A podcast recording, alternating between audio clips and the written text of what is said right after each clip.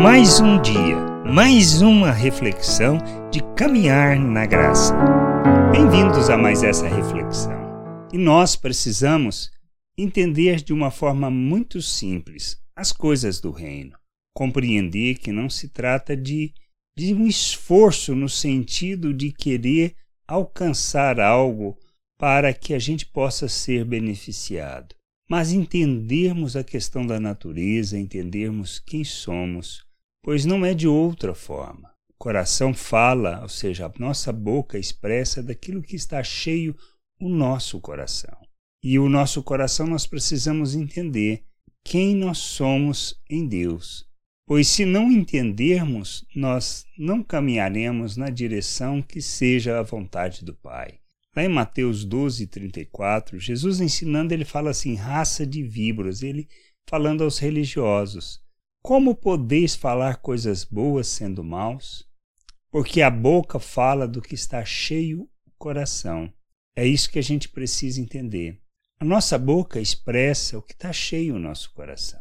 Mas se não entendermos quem somos em Deus, seremos como os religiosos, não amadureceremos Entenderemos a vontade de Deus em parte, mas não compreenderemos na sua totalidade. Buscar o conhecimento do Senhor e entender quem somos nele irá fazer uma diferença brutal nas palavras que proferimos, na maneira como nós vivemos, pois se não entendermos a obra de Deus e a sua vontade, nós não caminharemos na direção da vontade do Senhor. Precisamos entender, quando nós nos submetemos a Cristo, reconhecendo Ele como o Senhor e o nosso Salvador, como aquele que nos tira das trevas, da falta de entendimento, do conhecimento, de uma vida que não traduz e nem expressa a razão, o propósito e a vontade de Deus para nós.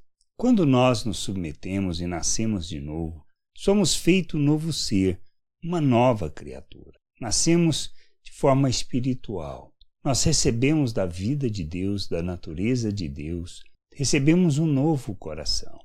Nós recebemos e somos feito um novo ser segundo a imagem de Cristo, para vivermos neste mundo como Cristo, expressando e revelando Cristo ao mundo. Isto que a gente precisa entender, pois não se trata de outra coisa.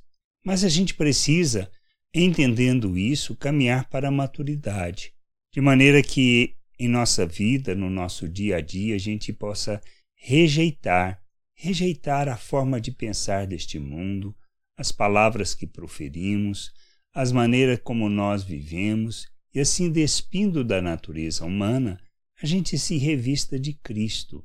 Sejamos plenos, cheios de Cristo. Mas como podemos? Conhecendo o Senhor, conhecendo da Sua vontade por meio das Escrituras e caminhando para o amadurecimento naquilo que ele fala, abandonando as ações, as obras, as práticas das trevas e revelando Cristo ao mundo, pois nós vamos e somos, precisamos ser seus imitadores. Para revelar o Pai, para glorificar o Pai, não para alcançar alguma coisa, mas para expressar quem Ele é. E assim as nossas sairão das nossas bocas palavras que expressam Cristo, que revelam Deus, pois tem como fonte o próprio Deus.